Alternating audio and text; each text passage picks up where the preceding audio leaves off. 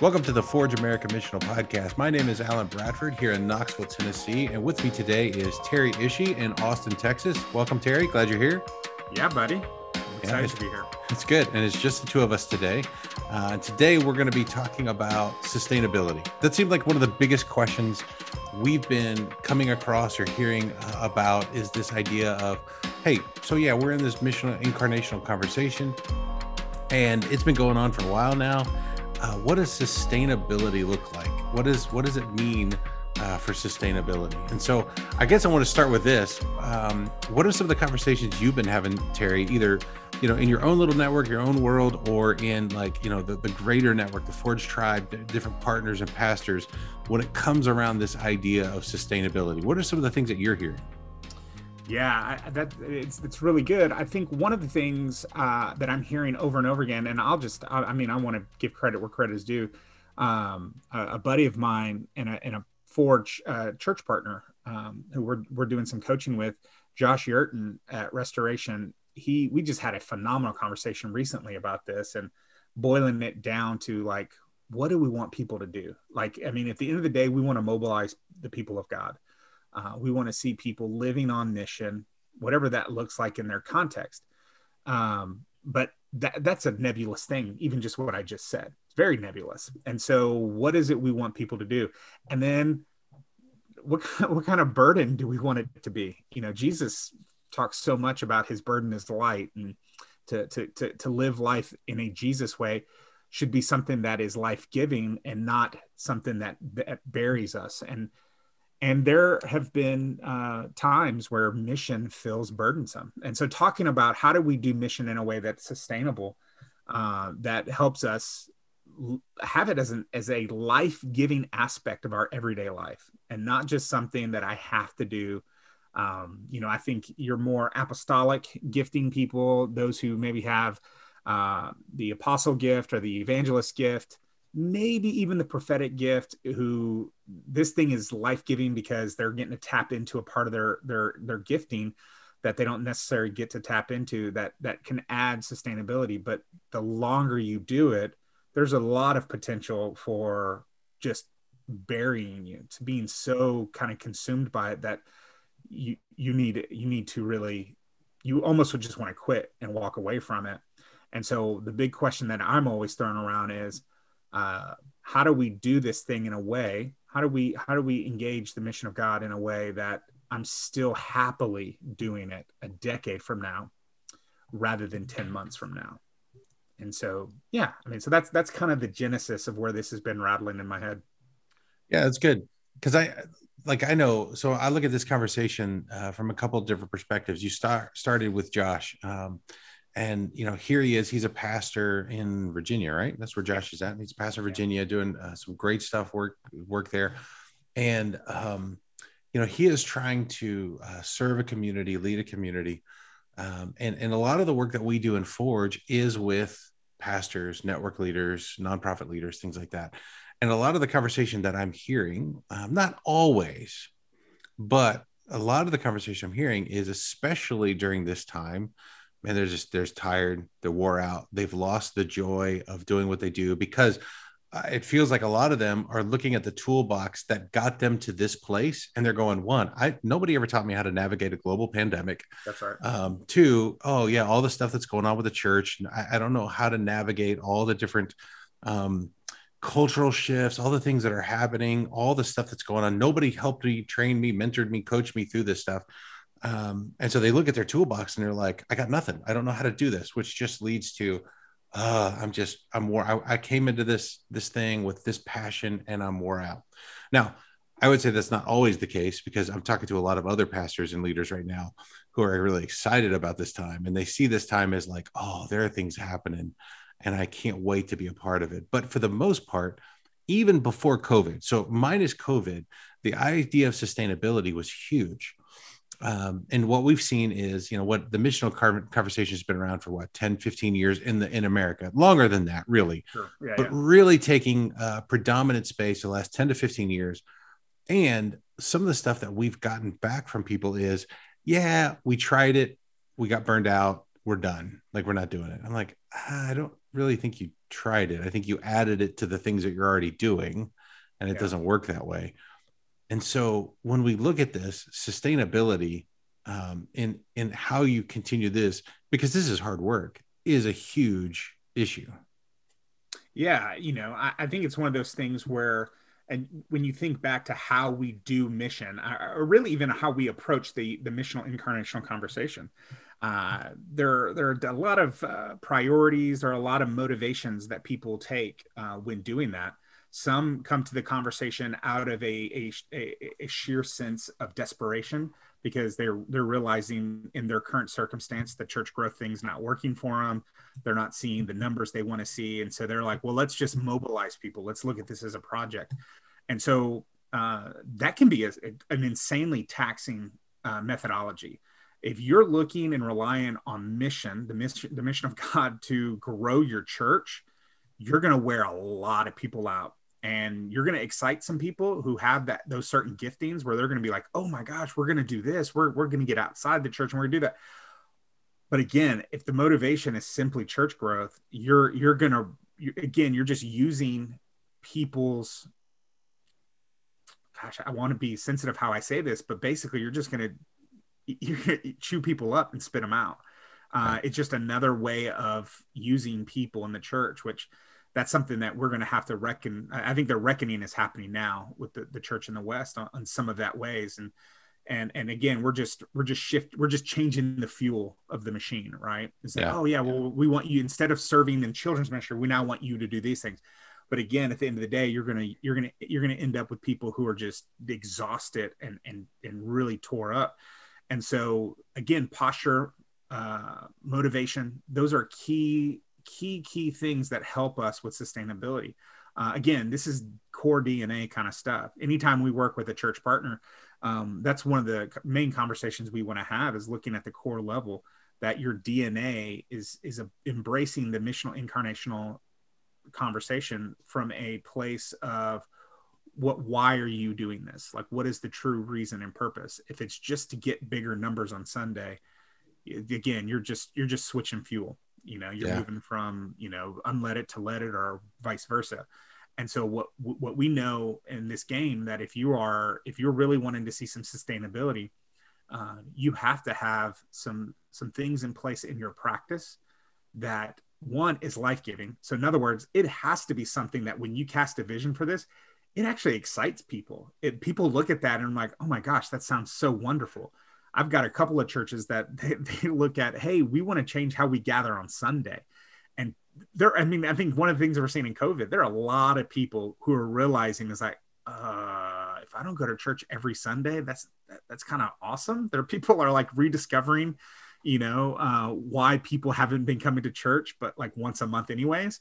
Um, and so giving people freedom to have a different way of practice um, even on a Sunday morning where they're seeing brunches and those kinds of things that are utilized for the kingdom of God. That's exciting to people, but it can be life giving at the same time. And so all of that goes into sustainability is, is what's your posture? What's the priority there? Hey, you got to watch that, Terry, because you know it says in scripture they got together at the beginning of the week every Sunday at 10 30 to do all this stuff. So you, you got to not mess with that every week stuff, man. Yeah. You got to you got to watch it. Yeah, and and I think so. The other part of this too is, um, you know, we started by talking about pastors, and a lot of the work that we do with Forge is with pastors or church leaders, network leaders, nonprofit leaders. But it's also the sustainability of people that we're trying to mobilize into mission, which I think is what you're saying is, you know, there's a lot of people out there who are just tired and wore out, like just as much as as these leaders are. Our people are tired and wore out and they're trying to navigate this. You know, I, I just had a conversation with a guy um, who does a residency for post college graduates. He does this, you know, nine month, 10 month residency. And he said to me, every application he's got on has the words anxiety and depression on it. Mm. And, and it's just like, yeah, that's very telling that this, you know, generationally, we got a lot of people um, dealing with that. And I don't, I don't know, maybe not even just generationally. It's just a lot of people dealing with anxiety and depression and what does that mean? And that's going to affect your sustainability. That's going to affect your long term. How do you actually move forward? Um, so yeah, I, I think the, the issues out there. So I guess here's my question to you, Terry. When you look at this conversation, what are the um, what are some of the barriers to sustainability?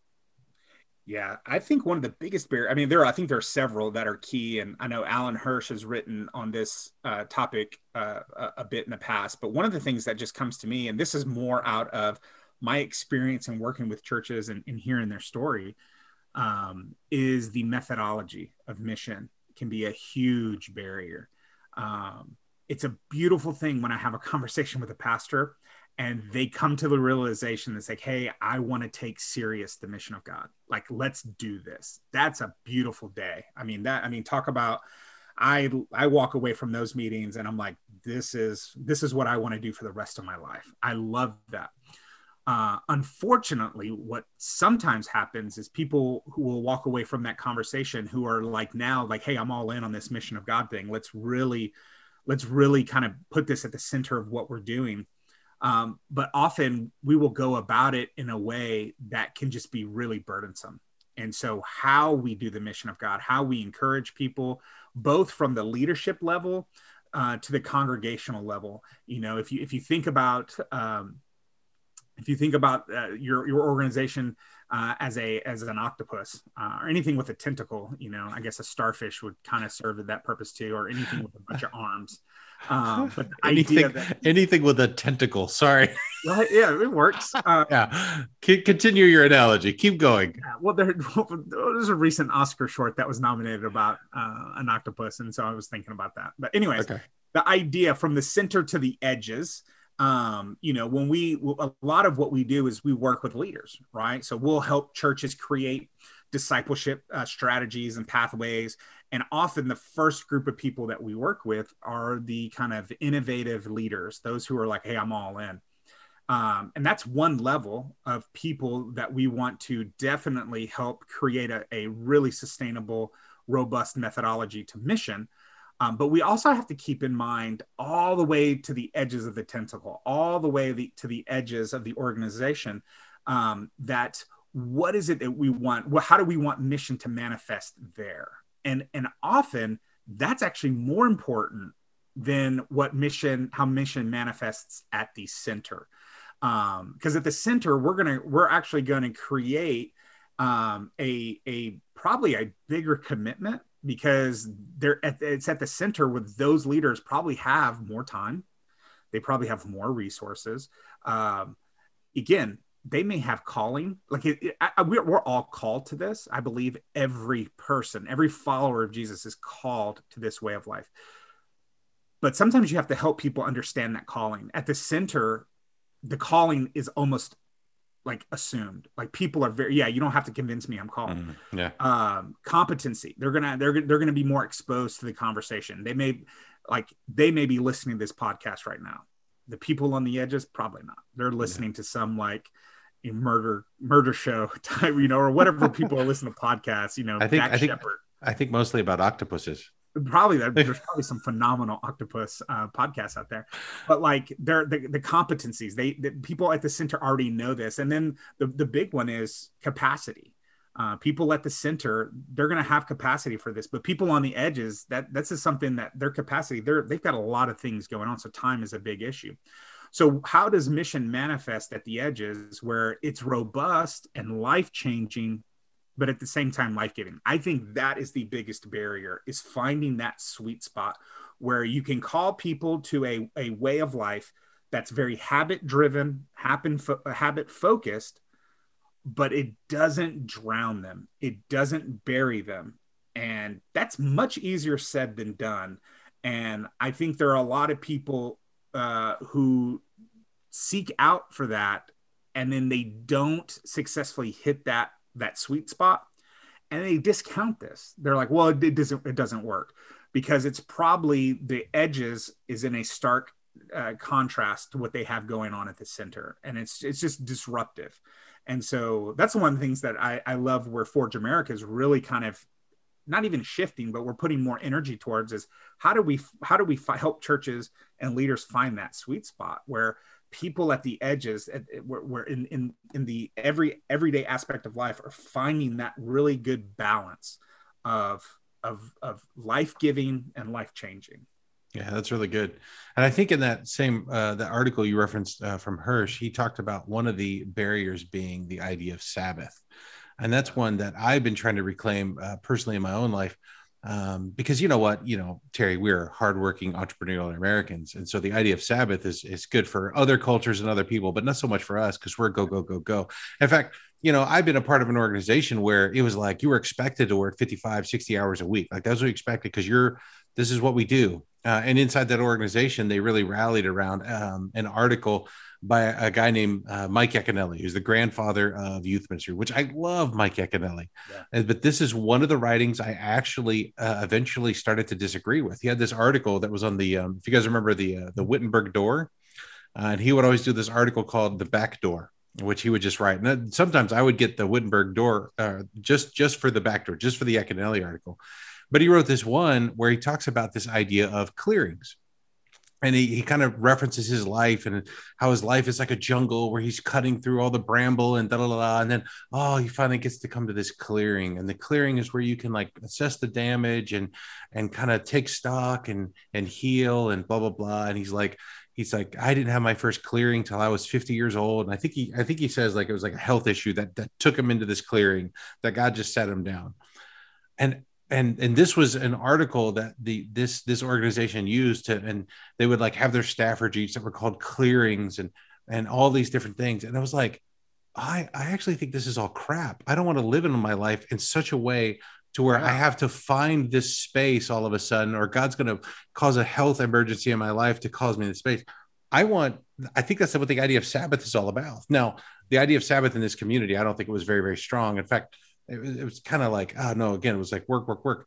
But the idea of Sabbath is something that we do as as as the American church. We need to reclaim what that means. Uh, I read Abraham Heschel's uh, Sabbath. As a, he's a Jewish author, so you got to read it through that lens. But it rocked my world. How Sabbath was the frame for the rest of the week, not like something you just stagger into. Then you just be like, oh, I made it to the Sabbath. This is great. Sunday is meant to be the start of the week. It's not just the weekend. You know, it's the start of the week. And Sabbath, if you want to say it's on Sunday, whatever you want to say, I don't care. But the idea of Sabbath, it frames the rest of the week for you. And for me, that's been huge. The idea of Sabbath in this anxious, depressed, unknown times. What does the idea of Sabbath really mean? And and reclaiming that idea. I also think it's the big idea of like, oh, this isn't up to me. I take my hands off of it and as hard, like again, work, work, work. This is, you know, we got to do this. We've got to form this. We've got to control this and create this thing. It's a very American thing, a very entrepreneurial thing. But Sabbath says, no, take your hands off and realize this is God's. This is not yours. This is God's. And I, for me, that's a huge um, reclaiming the idea of, of, of Sabbath um, and not Sabbathing. I guess really not Sabbathing is a huge barrier to mission. Yeah, I think it's I think it's the the uh, gosh, it's it's how it's how we choose to live. Um, you know, Alan doesn't come uh, right out and say, "Hey, Sabbath is the issue." Um, I mean, really, he's saying Sabbath is the answer to the issue, and really, uh, it's yeah. it's our obsession with work, how we work, and those sorts of things. Yeah. And whether you're in the church or out of the church, I mean, in the West, we really missed the mark on this work-life balance. I've got a I've got a friend that uh, I had a just was catching up with a couple weeks ago, who lives in Finland, um, and you know this is this is a guy who you know he's he's been to seminary, has the the the MDiv, and but has a business degree, and uh, he works in um, he's a he's a computer programmer, so he he's actually uh, uh, part Finnish, part American, moves back to Finland or moves to Finland where his mother was from, uh, starting their new life there. And he's working for tech companies with an American ideal idea of what work is. And come to find out in Finland, um, you know, when when in America, when you say, "Oh man, I had a brutal week. I worked 50 hours this week. Or I worked 60 hours this week," it's almost a badge of honor uh, here. It, it almost is like proving to, it, it almost says something about who you are when you say, I work 80 hours a week, I work 70 hours a week, 60 hours a week, whatever it may be. Uh, well, in Finland, he was saying it's a very different world where in Finland, uh, if you work, if you say, "Oh man, I worked 40 hours this week. I worked 50 hours this week, 60 hours this week," they look at you like something's wrong with you. It is not a badge of honor. It's actually a, a badge of you're unhealthy. What's wrong with you? Uh, even to the point where it's illegal to work more than 37 and a half hours. Uh, oh wow! Hold on, I got to look up flights to Finland. What yeah, right. To- and so yeah, and and and they have like mandatory time off in in the yeah. work thing now, and it's one of those things where if, if you're forced to work, you have a week where you're you're if you like Nick, he does emergency work, so sometimes he has to work on a Saturday to fix a bug.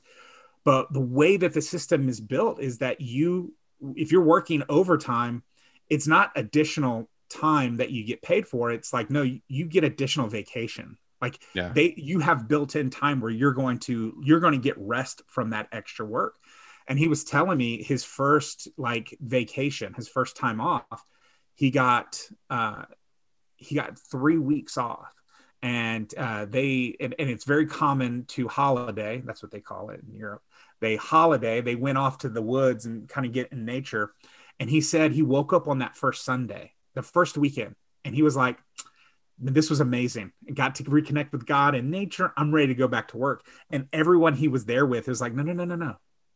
This is simply the beginning. You have three more weeks of this. And he sat there for three weeks and decompressed and, and, and yeah. he rested in ways that he had never rested. And man, the, when he was telling me about this, dude, like I am not kidding. I the first thing I did was, how do I get to Finland? Like how how do I find a way to live that way? Because it was so appealing that it's that very idea of Sabbath is like I am you're you're beginning the work from rest rather than clearing through a jungle and then hopefully you find a suitable space in life and i'm 41 years old i'm 42 years old. See i don't even know how old i am. This is how bad it is. I don't want to wait till i'm 50 to figure out how to live in a sustainable way. Like how i want my daughter to like learn from day one this is how you live life that makes everything sustainable that makes work enjoyable. Um, you know, I hear people all the time talking about the theology of work. Uh, this is something that that it's it's becoming bigger and bigger in in the West because people have such bad views and attitudes towards work because we do it so poorly, um, and and we don't have that. And I think that's a huge a huge contributor to burnout um, and and a lack of sustainability in mission because I'll be honest. I mean, if I had to work sixty hours a week and then you want me to like invest in my neighbors you want me to invest in my neighborhood you want me to invest in um, the places I, I live work and play one i'm probably not going to do a lot of playing if i'm working 60 hours a week and uh, i really don't want to do any kind of living outside of like plopping down on my couch and watching what netflix has you know best to offer yeah. and so yeah so that i think that's a huge uh, that's a huge barrier yeah. that has to be dealt with that work life yeah. balance well, and I think the work life balance, again, I think that goes back to the idea of control. Because if I work harder, I can control the outcomes or I can control this, right? Um, I can control these things. And and control is just an illusion. I mean, it's so, and it comes back to we think we can do it. We can manipulate and strategize and figure this out in the end when no this, this is a god work this is a spirit work and you're supposed to join him you cannot control it in fact it's just all going to come back on you um, yeah, I love that, and and it comes back to the the idea of resources. How much time do you are you going to invest, and where's that going to be best spent? You know, uh, I think that's huge. So, what are some of the other barriers to sustainability that you're seeing? Yeah, and, and before we jump onto that, because I think there are a handful of others. One thing I'd like to just say uh, to to that whole work life bar- uh, barrier, time. I think that that's probably the other one that we could talk to is time you know we're not rested well enough we don't have enough time we don't have enough resources those are so, uh, several boundaries as well and i think one of the things that we have to as leaders you know because again no one on the edges is listening to this podcast but you pastors who are leading you know pastor let me talk to you right now. Uh, you are not going to successfully help change your work hours of your people. Like if you can you can preach all you want and tell them hey uh, don't work you know if especially if you want them to tithe and, to your church, you, people are going to work what they're going to work, and so we can't. There's very little we can do. We can encourage people. We can hold an ideal. We can we can preach a better way for sure. and we should be doing that. We should be speaking on this work life balance.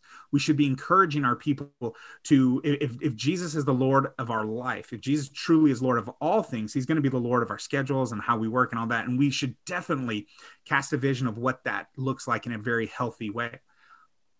But uh, in light of that, what we can best do is provide um, opportunities, pathways, disciple them in ways to do mission that is simple. And so I think that is key. And again, we can probably talk about solutions and best practices here in a bit. But I think that's going to be a, a, key piece is understanding um, the best the best way forward is simplicity. Um, so that's good. Well, let's do this real quick. Let's wrap this up and get to best practices and uh, that idea. But give me uh give me just a couple of other like broad topics of like some barriers that you're seeing so time is definitely one so the american we talk about that the idea of sabbath and and you know the the idol of the idol of work the idol of productivity the idol of all that um, and how we navigate that talk about the idea of time and how we create margin what are some of the other kind of broad topics yeah i think one of the the bigger ones and and Hirsch he talks a bit about this as well is the the loner individualism idea. Yeah. it's like the being the lone ranger. Um you know we as americans we we have this pursuit of individualism. I mean we're we're we we actually um, we pride ourselves on that and that's a big part of american culture. And so um, there is this the, the horatio alger's american dream of you know pulling yourself up by your bootstraps it's something that i do it's an individual process every single person is responsible for themselves um, uh, when when we read the scriptures and, and, and we look at a Hebraic mindset of the faith that we truly have, it's it's very different from an individual standpoint. It's very communal. Um, I think Luke 10 is very, very clear that Jesus always intended that we should seek to engage in mission two by two at a minimum. Um, and so, uh, being a part of a, a, a, community of faith, a church, a, a church body congregation, um, it's it's it has to go beyond passive participation. And so if we are content with being the only communal experience we have is very passive essentially i'm standing or sitting next to some people while i'm embracing an individual message and an individual worship with an individual you know the, the narratives and tapes that we play during the, the sunday gathering for ourselves that no one else hears but that's between me god and my self-conscious uh, if that is the only participation we have it's extremely passive um, and and we need to move to more of an uh, a, an active participation and the only way that we have an, a true active participation is in community and embracing the communal experience and not just simply being standing next to people but what does it mean to truly live the way of jesus uh, in, in developing yourself and the community uh, of, of, followers uh, the way that Jesus, Paul, and the other heroes of faith did. Yeah, that's good. That's good. Well, let's let's move on to some of the uh, best practices, man. So, so what are some of the best practices for sustainability that you either are participating in, that you've heard about, that you're seeing? Yeah, I think one of the things that's that's truly helpful is uh, having a paradigm shift of how we gather. Um, one of the things that I'm having a lot of conversations with leaders and pastors uh, about is how do we gather differently? And um, I think a lot of people, when they hear that, they're assuming I'm talking about logistically. Um, how many people wear masks, no masks, blah, blah, blah, all of the COVID narratives. Um, what what I'm more interested in is when we gather, what is the actual purpose of that gathering? And the church, for so, so, so long, actually, I would say a majority of the church's history, to its detriment. Uh, and again, please do not hear what I'm, I'm, I'm not saying. I'm not, I'm not saying that uh, studying the scriptures is bad because that's where I'm going. Um, we put a focus on study in our gathering. We gather for the purpose of study. Now, I am all for studying the scriptures. I think the scriptures are important please do not hear what I'm not saying. I'm not I'm not saying don't study the scriptures. But what I am saying is I think we need to shift our paradigm from study focus in our gatherings to habit focus. Can we look at our gatherings and intentionally put a habit focus in that gathering. And what I mean by that is when we when people get together, are they getting together for the purpose of reinforcing the habits that we are all uh, agreeing uh, as a community to live out? Uh, because what I've discovered, and I, and I think uh, this is not uh, groundbreaking, especially from from a pastor's perspective, when we gather for study, uh, it's very easy uh, and very often habits don't follow. Um, we people will get together and they will study and study and study, but we know the the odds of them getting out and living it out, applying it, doing all of that is very very low percentage. Uh, but what we have experienced in in in, the, in recent years in working with churches is that when churches have a habit focus, when they gather for the purpose of reinforcing the habits of living a way of Jesus, um, you cannot do that successfully and do it over a long period of time, sustainability, without an element of studying the scriptures. The scriptures become so much more important when we have a habit focus. When we simply gather for the sake of the study, we all know as pastors, rarely does it actually equate to any kind of movement or action. It's again, it's just another arena for passive uh, participation. And so shifting our gathering focus to habits is crucial.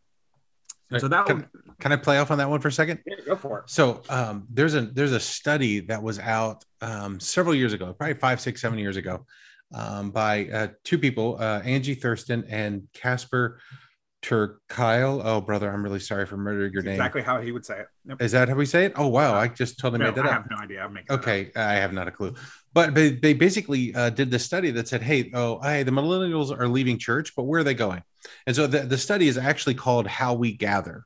And if you look it up, you just you just you know look that up. Angie Thurston, Casper Turk, Kyle, uh, how we gather. You could find it. It's all out there. But they basically came up with, and I think this goes to what you're saying, uh, Terry. They came up with that basically millennials are leaving, but they gather in different arenas. And there were six themes, really seven, but six themes that came out to their gathering. Okay, here are the six themes. One, community. So the whole idea of valuing and fostering deep relationships that center on service to others, which is interesting. Uh, the second theme was personal transformation. So making a conscious and dedicated effort to develop one's own body, mind, and spirit. Uh, the, the third one was social transformation. So pursuing justice and beauty in the world through the creation of networks for good. Uh, the fourth one was purpose finding. So clarifying, articulating, and acting on one's personal mission in life. Uh, the fifth was creativity so giving space um, to to activate the imagination and engage in play. And then the last one was accountability which is holding oneself and others responsible for working towards defined goals. They ended up coming with a seventh theme later that was called they called it something else and that something else was something greater than themselves. Hmm like you know a spirituality. There was definitely that. And then they they did a case study on different places where where millennials are gathering based on these themes. So like community and personal transformation was crossfit you know? I mean you you get in there. I, I even think there's accountability in that you know? So you go to crossfit you know i'm, I'm working on i'm in community with other people and i'm transforming my body. And there's some people holding me accountable to that uh, dinner churches were an example. I mean, different things where people are coming up. It's a fascinating case but I think you're right. Uh, for so long, the church has been held hostage by really a couple of different things yeah. that we gather for. So, how do we create um, spaces for people to gather in other ways that appeal to a broader sense and activate the part of you know the god-given parts of us that are like oh yeah like this this brings me life so that's great terry are, are there any other best practices yeah, well, I, am going to piggyback on that piggyback on the idea of community um, because I think it's so crucial because I see this mistake happening over and over again. And actually, my church planting journey 14 years ago, I made this exact mistake. Uh, that first one that you talked about is community. Uh, it's so easy to look at that and say, oh, th- this next generation, they want community. So we're going to give them community.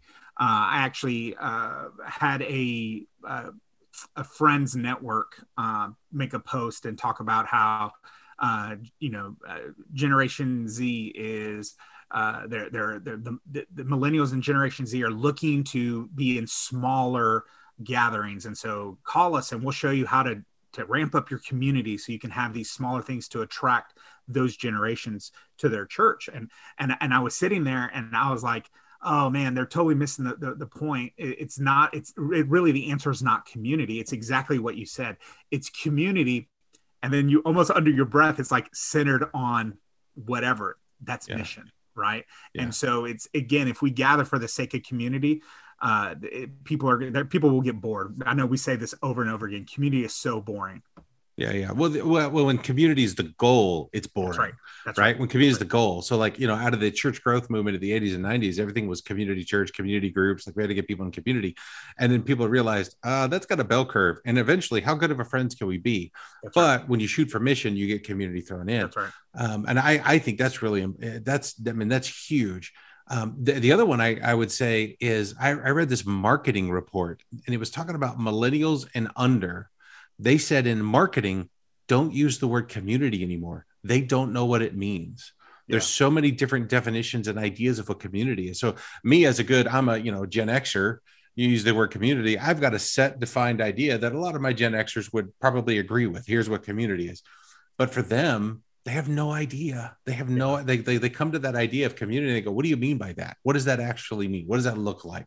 I have no idea. So marketers have started to stop use the word. They're like, we can't use that anymore. Now, it doesn't mean that community is not important. That's like right. The, the people of God, all of this stuff, it's still important. But when you're saying that's the goal, uh, you like you said, it's just it's just boring. It's not it's not the goal we're right. shooting for. You got to give them something to put their hands to. Like, what are we doing when yeah. we because yes. if you if we have something that community is going to come and it's going to be beautiful and it's going to be strong and it's going to be super life-giving.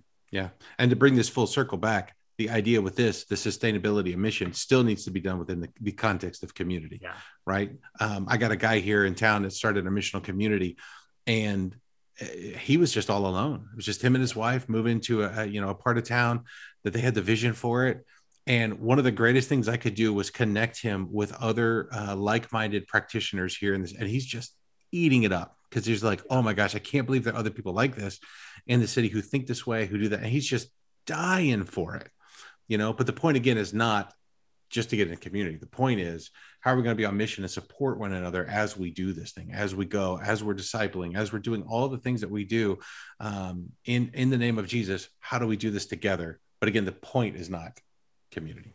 Yeah, and and and I would say, and you know, maybe as a final best practice that I think is super crucial, is you know, especially at the margins, at the edges, um, reevaluating your metric for mission. Um, you know, one of the things that that Alan says in Disciplism, um, if you guys haven't read that, um, you can go to forgeknoxville.com or forgeaustin.com, sign up for our newsletters, and we'll give you a free copy of Disciplism. Uh, yeah, so it's out there. You can just Google it and you can find a, a, free PDF copy of it. But one of the things that he talks about this idea of evangelism, discipleship, the, the slamming together of this idea, um, that the, the the best way forward, the best practice, isn't to create a laundry list of people that you feel called to. Um, now, that exercise of writing down names of people who are not yet followers of Jesus, who are in your everyday life, that's a fantastic practice. And I would encourage anyone listening, if you haven't done that, do that and encourage your people to do that.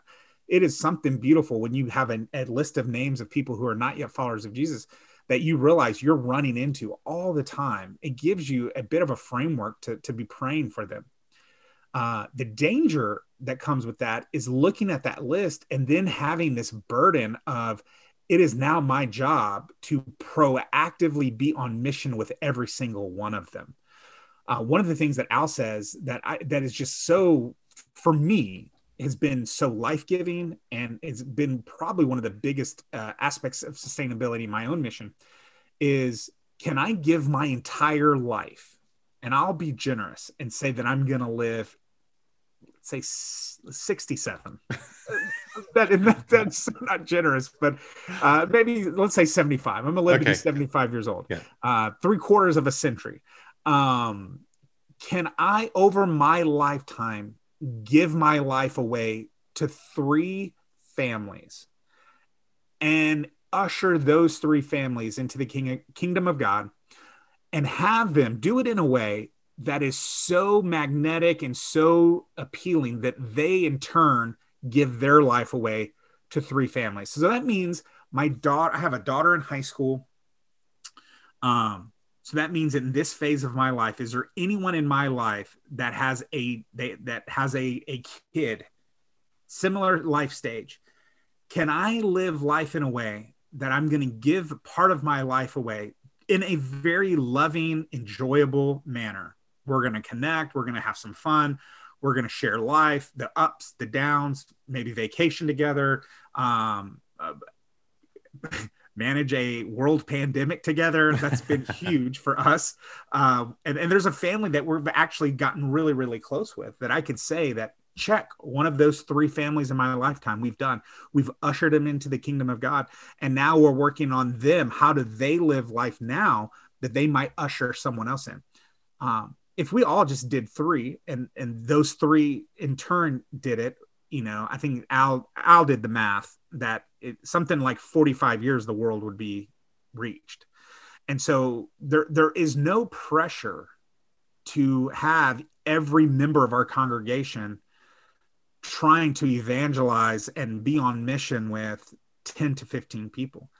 But if we could just encourage people in this season of life is there one person, one one family to one family, one person to one person that you can give your life away to, that you can carve out significant time and energy to be in deep relationship with that person with the hopes and prayer of ushering them into the kingdom of God, showing them how to live life, not from a Bible study perspective, not a curriculum that I'm going to walk them through, but simply say, I want to live life with this person and give them a good season of your life, um, that gets the job done.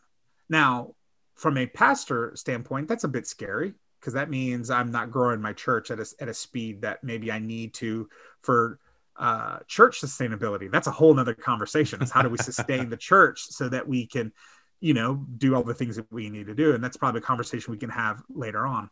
But from a mission standpoint, that is a much, much easier way to go. Um, uh, I'm, I'm, part of the Baptist tribe, uh, and one of the books that's come out recently is, uh, and I, I, think the title is I've got it right, but Who's Your One? And so it's this this whole emphasis on um, evangelism, but who's the one person you're trying to lead? I think where the book kind of missteps, and again, it's a it's good stuff, good good heart, good everything to it. But again i think it falls into the trap of evangelism. Like hey how do we reach people to convince people?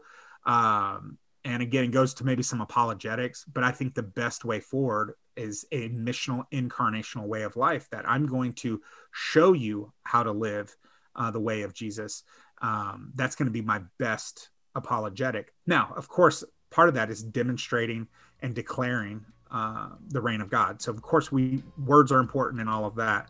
Um, but yeah, I think that that the best practice of giving your life away to one person, one family, one family to one family, one person to one person, uh, and and giving yourself plenty of permission just to go as slow as you can. If we could imagine if a congregation of hundred, if fifty percent of their their congregation were to embrace mission in that way, the impact it would have on a community, um, man, that that's exciting to think about. Yeah. Well, that's really good, Terry. Thanks for for the words. Thanks for the ideas. Obviously, this is a conversation that we could have for a long time, um, and maybe we do need to sit down and talk about church sustainability at some point. Uh, yeah, just unpack that. But yeah, so this is a conversation we could keep going, but we're going to end it here. Um, we're going to say, hey, if you're still listening, we'd love to connect with you. Um, Forge America would love to have a conversation with you. So connect with us, forgeamerica.com. Um, you can reach out to Terry or I. Terry is T E R R Y at forgeamerica.com or Alan, A L A N, which is the only real way to spell it, A L A N at forgeamerica.com. Would love to have a conversation with you. We're excited about what the rest of season three of this Forge uh, America Missional podcast is going to hold. Uh, we're going to highlight some of our hub leaders, some of the people that we're talking with. We're really excited where this is going to go. So hope you join us for the journey, and we're looking forward to it next time. Till next time, Terry. See you. We'll see you around, buddy. All right, buddy. See you, man.